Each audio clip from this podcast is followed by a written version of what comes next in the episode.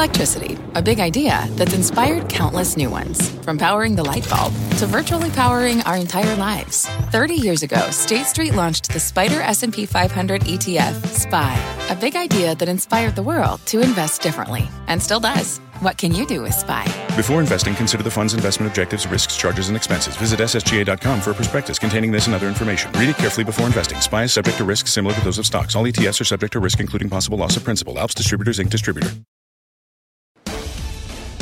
Right now on Fast, all good things must come to an end. The Nasdaq snapping its longest weekly win streak since 2019 and closing out a down week with more losses today. The Dow and S&P following suit. So, is this the end of the recent rebound rally or are markets just taking a breather? Plus, oops, he did it again. The latest black eye for Goldman Sachs' David Solomon. How his efforts to transform the investment giant into a consumer lender seem to hit one snag after another. And later, it's Friday, and you know what that means. We've got a chart of the week, and this name is hitting highs not seen in over a year. We'll tell you what it is and how you should play it now. I am Courtney Reagan in this evening for Melissa Lee. This is Fast Money, live from the NASDAQ market site. On the desk tonight, we have Tim Seymour, Steve Grasso, Guy Adami and Karen Feinerman will be joining us shortly. We start off with another set of losses to end the week on Wall Street. The Dow shedding 218 points, nearly dropping below its 50-day moving average for the first time in more than two weeks. The S&P down more than three quarters of a percent. The Nasdaq leading the losses with a drop of down over a percent. All three indexes lower on the week, with the Nasdaq snapping an eight-week win streak, its longest run since 2019. The tech heavy index posting its lowest close since June 12th. Still, with just one week to go in June, the major markets are still well in the green for the month, the quarter, and yes, the year. But does this week's action suggest the rally has lost its legs? Steve, what happened? Was it Powell's testimony? Is it a reversion? What are we looking at? Sure, all of those things. And I, and I think you, you just said it. The NASDAQ was up eight weeks in a row. It breaks that streak. Everyone was poised for a reversion trade. Everyone didn't know when it was going to happen. And this was definitely long in the tooth. Powell put the nail in the coffin. One or two more rate hikes. So at least as so if the glass half full is that at least we're coming to the end of those rate hikes, which is where we thought we were about a week ago. But the problem is we've been up in a straight line so aggressively, this had to happen. Hmm. Tim, what do you make of this week's action? The VIX, though, still just above 13, feels fairly complacent generally. Well, you know, some of the anecdotal data we get from you know the hedge fund community is is that actually a lot of hedge funds are taking their gross down, which means that they're selling longs and they're actually covering shorts. I think that has something to do with uh, also some of the compression we're actually seeing in the VIX at a time when uh, indices are, are, largely levitated. Steve's noting, you're noting uh, just the move we've had. Like Apple, Apple closed effectively at all-time highs today. You know, I mean, I, just a whisper off of all-time highs. It was a week where you had central banks around the world again re kind of establish where you know, they're either behind the curve. BOE feels they are. They hike 50 basis points. Um, there's some sense that, that, that Powell this week actually walked back a little bit of last week's. Uh, we are calling that, I guess, a dovish pause. So, so uh, you August. Know, hawkish pause. Uh, I know it's confusing. Uh, uh, yeah. It sure right, was, yeah, and, yeah, and, exactly. was and I appreciate Steve being there for me today. Right. So the hawkish pause was was something that I think, if anything, this week. But look, we dropped 100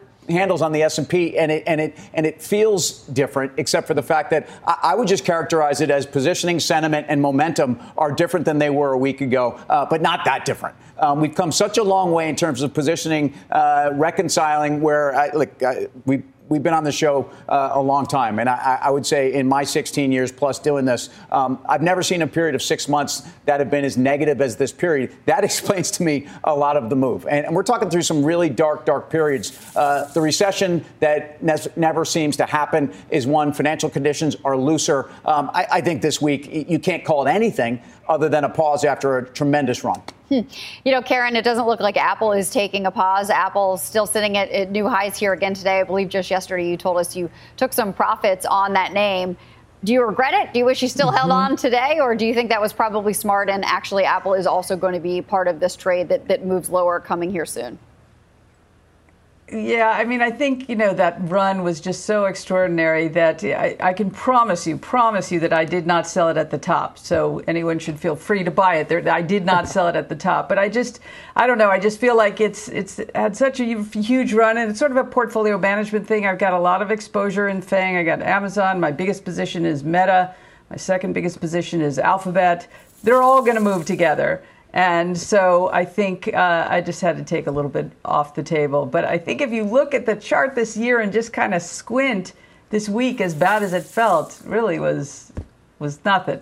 So um, I wouldn't be surprised if we see further pressure. But I don't. I agree with Tim. I don't think that changes the whole landscape of where we are. Guy, what do you think about what happened today, especially in the sort of this, the tech-heavy Nasdaq, seeing this break of the trend here and going down one percent here?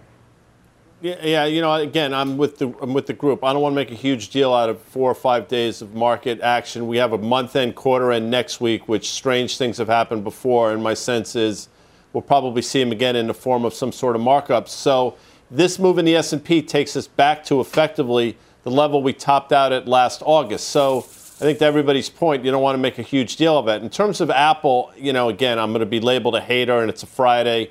I should be in a much better mood. But you know, Apple is a beneficiary of a lot of things, not least of which being in you know dozens of ETFs and funds and all those things. So the passive investing, which is sort of de rigueur over the last five or six years, Apple benefits it probably more from any other company out there. And look, that's great on the way up. Passive investing is wonderful. The concern, of course, is when passive becomes active. So all the things that worked could work against them as well. And We've seen significant pullbacks in Apple over the last five or six years to the tune of, you know, 30 to 45 percent. So it's not like the stock goes up in just a straight line. Karen, consumer, consumer discretionary, she tried to say, was uh, one of the laggards today when you're looking mm-hmm. at the S&P groups. Is that any kind of an indication that the market is starting to worry about cracks in the consumer willingness and or ability to spend in a discretionary way going forward? Yeah, I think so. I mean, we saw it. We saw it in Target. We saw it not everywhere, though, right? I mean, as you know, some some some had really good earnings. A Lulu, for example, out, uh, just outstanding.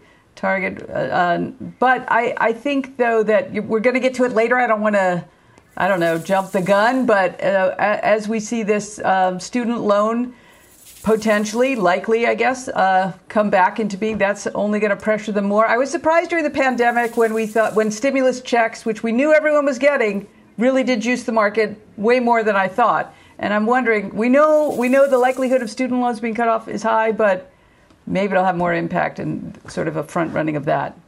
You know, this, this market was range bound. We were in 3,800, as I said before, 3,842. So now we're just in a higher, broader range bound market. Everyone's looking for the bottom to fall out. To Tim's point, I don't think necessarily it's going to fall out. You're going to see the money still flowing into these large cap uh, tech names. They need to take a breather. Having said that, Apple hasn't even whispered about AI yet. All right, so we, we came out with a headset. We don't really know what that headset's going to be. It's going to be very expensive. So that was a little bit of a headwind to it. But Apple, it was that $3 trillion market cap number. So what was resistance becomes support. I think it moves higher. I think ultimately 200 is going to be the base for this stock. I, I, had said that I think you can get to 200. We're well on our way to grind to that level. And I think when you look at that $3 trillion mark or market cap, that appears to be the base of this name, and it's totally outperformed. They're segueing away from China, moving to India. It's going to be a slow grind for the supply chain, but at least they're doing everything that you would expect a company like Apple to do. Tim, he, um, Steve brings up AI and Apple, and just yesterday we had an interview with Deirdre Bosa talking about Amazon's push into AI, mm-hmm. sort of generative AI offering its clients this. Didn't really get a lot of details, but is that something that you think we should be paying attention to from a giant like Amazon that also could, of course, by the way, power a bunch of other stocks and indices and ETFs higher along with it?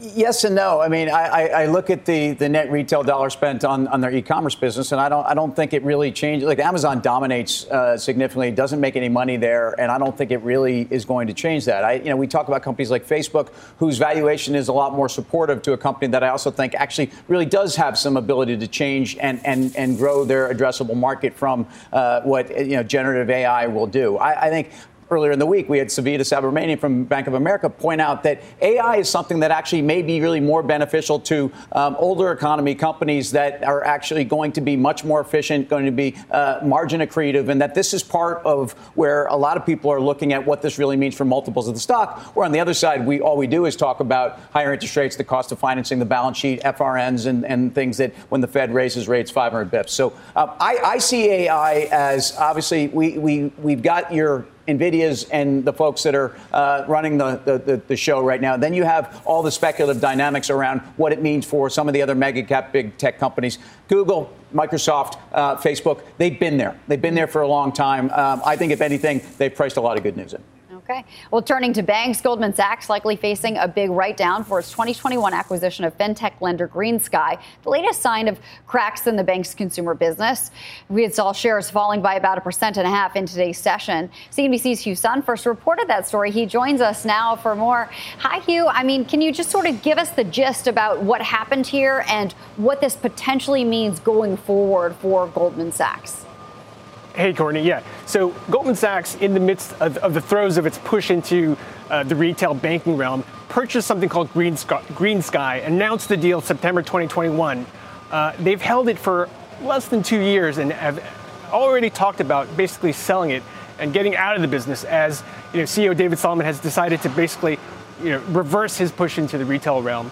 And so, you know, you normally expect uh, the savviest advisors on Wall Street to not you know, basically purchase high and sell low. But that's essentially the conundrum they're in. The bids they're getting are approximately in the 300 to 500 million dollar uh, range just for the origination side of the business. That is far below what they paid for it uh, just uh, 18 months ago, Courtney.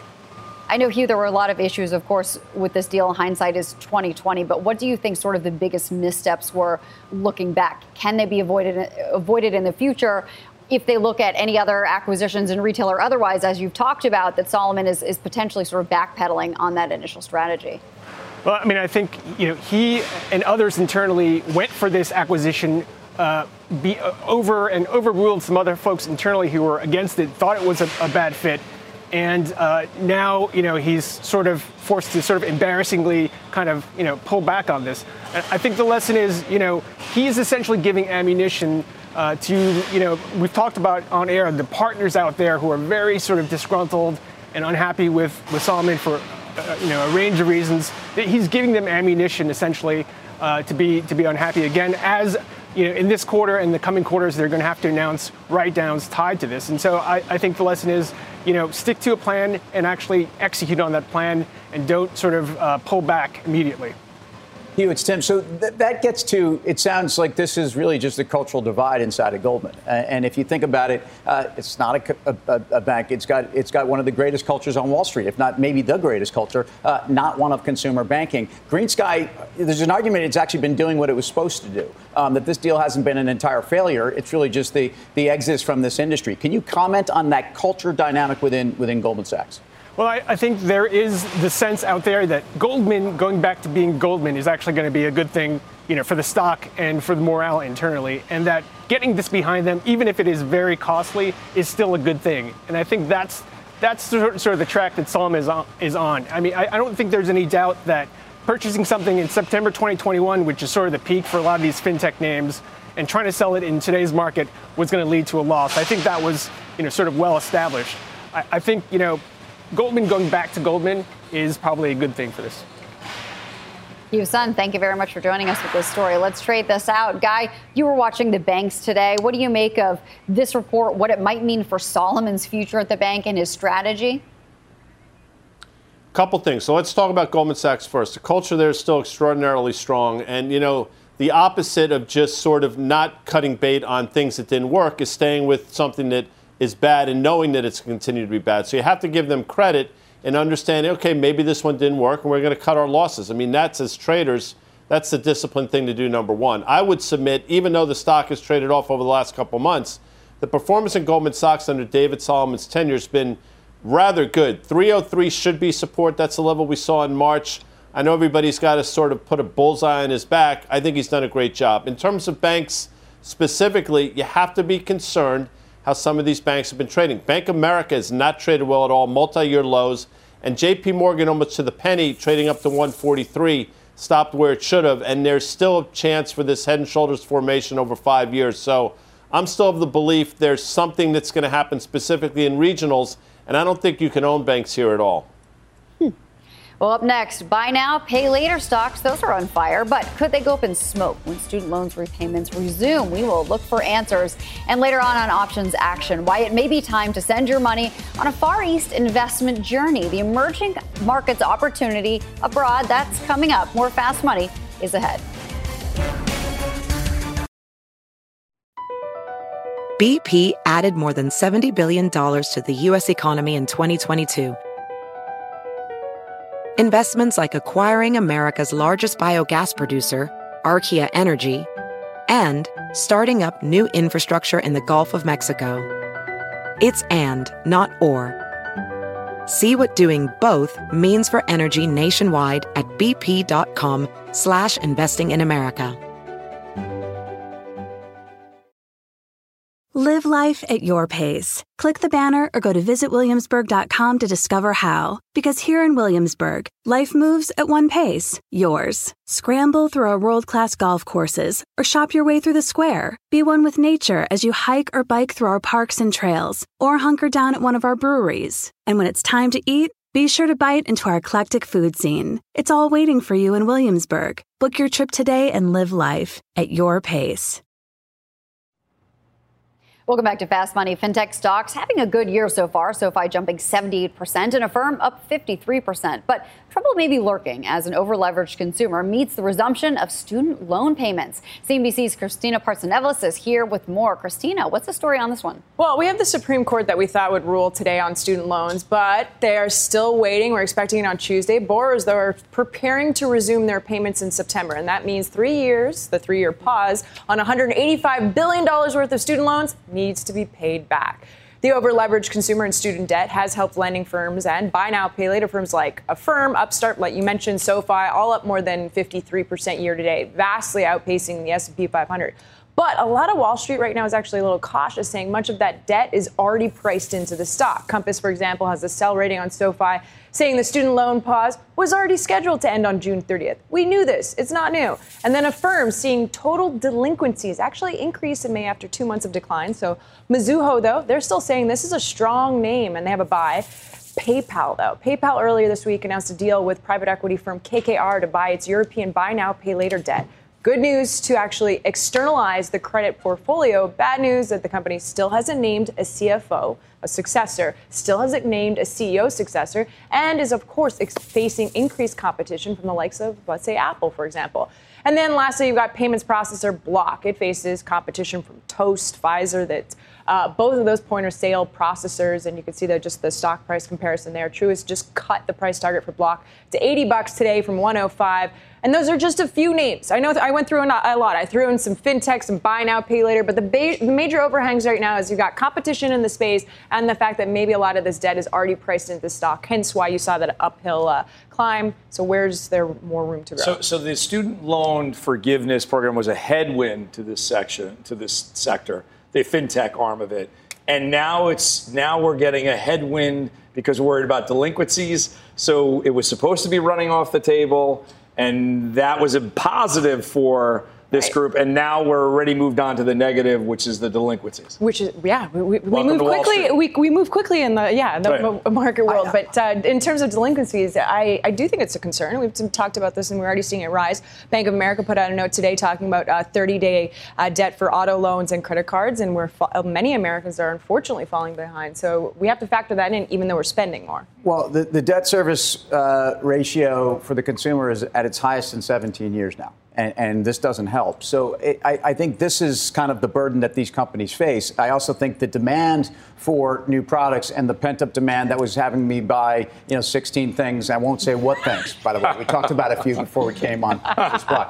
Um, I think you know that's part of it. SoFi, it gets back to the conversation we were having last last block around Goldman and, and GreenSky. I mean, what is it worth? I think the biggest issue is not SoFi's fine, I, I, I think, uh, but it's not even about that. It's about what are you willing to pay for this company and, and what's the multiple on a lot of these high multiple fintech companies. And that's that's part of what I think is even going on with Goldman. I want to loop Karen back in here because she sort of brought this up earlier with the student loan payment program potentially changing or ending, meaning we have to resume these payments here mm-hmm. pretty soon. Karen, what do you make of the space with the buy now, pay later, or these fintech names that may have a ripple effect, any of them investable for you or tradable for you here?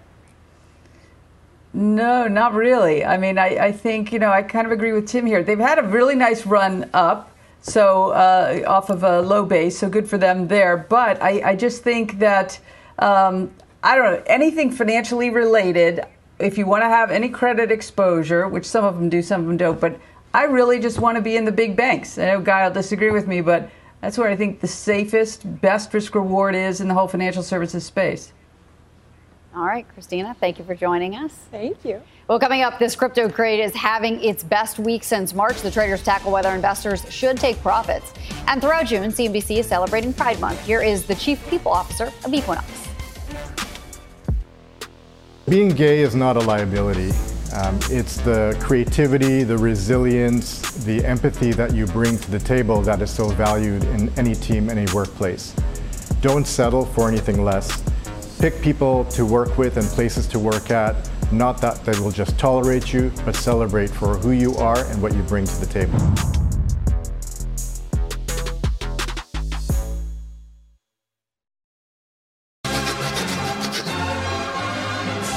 Welcome back to Fast Money. It's time for our chart of the week. It's Bitcoin surging 17% for its best week since March. Prices breaking out well above 30,000 to touch levels not seen since early last June. Bitcoin now on pace for its best first half since 2019 when prices surged more than 200% to start the year. So, is it safe to say that the crypto winter has thawed out? Tim, what do you think? Well, w- one of the things that, that I think was hypothesized is crypto is going to rally the minute we know the Fed is done. And, and at least Bitcoin will. I'll, I'll talk about Bitcoin and, and, and, and possibly Ethereum here and leave all the others for all, all the, uh, the hodlers out there. I, I just, you know, some of this is a dynamic of where we are in the interest rate cycle. Um, what this move is absolutely about the filing of a Bitcoin ETF and the fact that the, the sense was that this was going to happen. I think there's a lot of people also that the, the day that that was announced by Blackstone, uh, excuse me, by BlackRock, and then those others following suit, um, some of that news was already even kind of out there. So that to me is what's going on. We talked about earlier in the week where the, the discount of the the uh, uh, the Bitcoin Trust was to the underlying and how that's closed and how we haven't seen that. Um, the key to me is also maybe what you do with an Ethereum, which is underperformed Bitcoin during this last, say, three week run by almost 15%. I, I look at uh, Ethereum relative to Bitcoin, and I look at that ratio, and it's now trading at a level that I think it's a buy. Hmm. Guy, I know you've got some wisdom to share with us about Bitcoin. Listen, I don't know if it's winter, so I mean, I can't speak to the Bitcoin seasons, but what I will tell you is I'm surprised how well it's traded in the wake of a hawkish Fed, but I think if you want to trade stocks on the back of it, the winner of this as a trade could be Robinhood. I said it a couple days ago. I'll say it again. There was an analyst piece out the other day saying how Robinhood was effectively eating Coinbase's lunch. I probably agree. Better capitalized company. I think you trade Robinhood in this Bitcoin spring. Karen, last comment to you.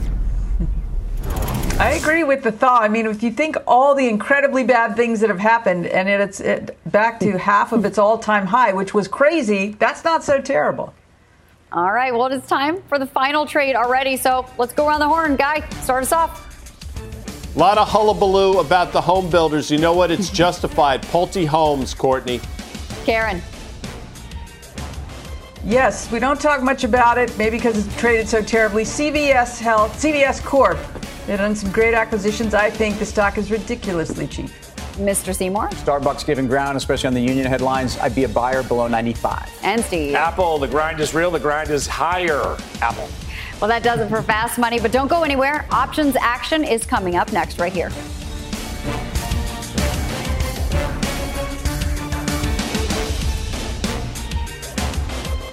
All opinions expressed by the Fast Money participants are solely their opinions and do not reflect the opinions of CNBC, NBC Universal, their parent company, or affiliates, and may have been previously disseminated by them on television, radio, internet, or another medium. You should not treat any opinion expressed on this podcast as a specific inducement to make a particular investment or follow a particular strategy, but only as an expression of an opinion. Such opinions are based upon information the Fast Money participants consider reliable, but neither CNBC nor its affiliates and or subsidiaries warrant its completeness or accuracy, and it should not be relied upon as such. To view the full Fast Money disclaimer, please visit cnbc.com forward slash fast money disclaimer.